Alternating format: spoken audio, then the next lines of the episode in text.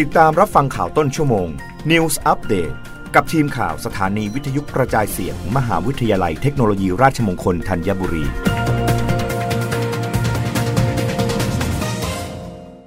รับฟังข่าวต้นชั่วโมง โดยทีมข่าววิทยุราชมงคลธัญบุรีค่ะ รองปลัดกระทรวงแรงงานมอบเงินทดแทนตามพระราชบัญญัติเงินทดแทน และเงินบำเหน็จชราภาพ จากกองทุนประกันสังคม แก่ทายาทแคชเชียร์ผับเมลเทนบีที่เสียชีวิตกว่า 9 0 0 0 0 0 บาท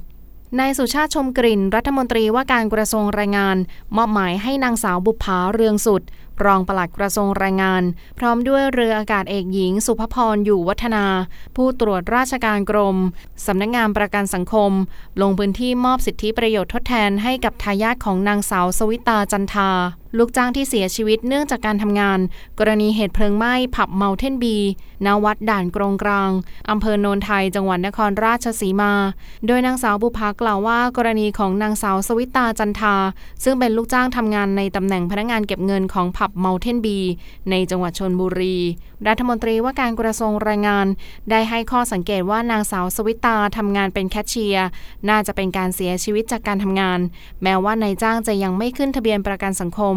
และกองทุนเงินทดแทน จึงได้สั่งการให้สำนักงงานประกันสังคมเข้าไปดูรายละเอียดเชิงลึก เพื่อหาทางช่วยเหลือว่ากรณีดังกล่าว ลูกจ้างจะสามารถได้รับการคุ้มครองจากกองทุนเงินทดแทนหรือไม่ จากการตรวจสอบของสำนักงงานประกันสังคม จังหวัดนครราชสีมาพบว่า กรณีนี้สามารถวินิจฉัยจ่ายค่าทดแทนแก่ทายาทได้ รัฐมนตรีว่าการกระทรวงแรงงานจึงได้มอบหมายให้ตนพร้อมด้วยเจ้าหน้าที่สำนักงงานประกันสังคม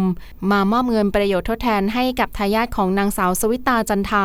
ลูกจ้างที่เสียชีวิต เนื่องจากการทำงานจากเหตุดังกล่าว โดยทายาทจะได้รับเงินทดแทนตามพระราชบัญญัติเงินทดแทน พุทธศักราช 2537 และเงินบำเหน็จชาราภาพจากกองทุนประกันสังคม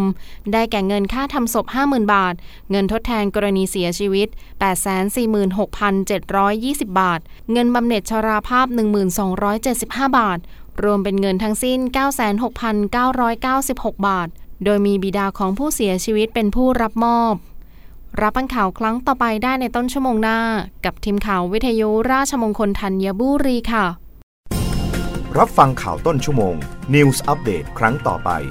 กับทีมข่าวสถานีวิทยุกระจายเสียง มหาวิทยาลัยเทคโนโลยีราชมงคลธัญบุรี